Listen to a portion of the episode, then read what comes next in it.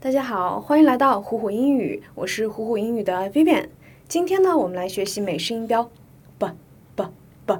注意它的发音，你去摸声带的时候啊，它是震动的，就是摸喉咙这里 b b b。所以呢，它是一个浊辅音，跟这个 p p p 是一对啊，只不过 p 是清辅音 ，b 是浊辅音。好了，我们来看一下具体的单词 ：boil，boil boil,。Bear, bear, public, public, bend, bend.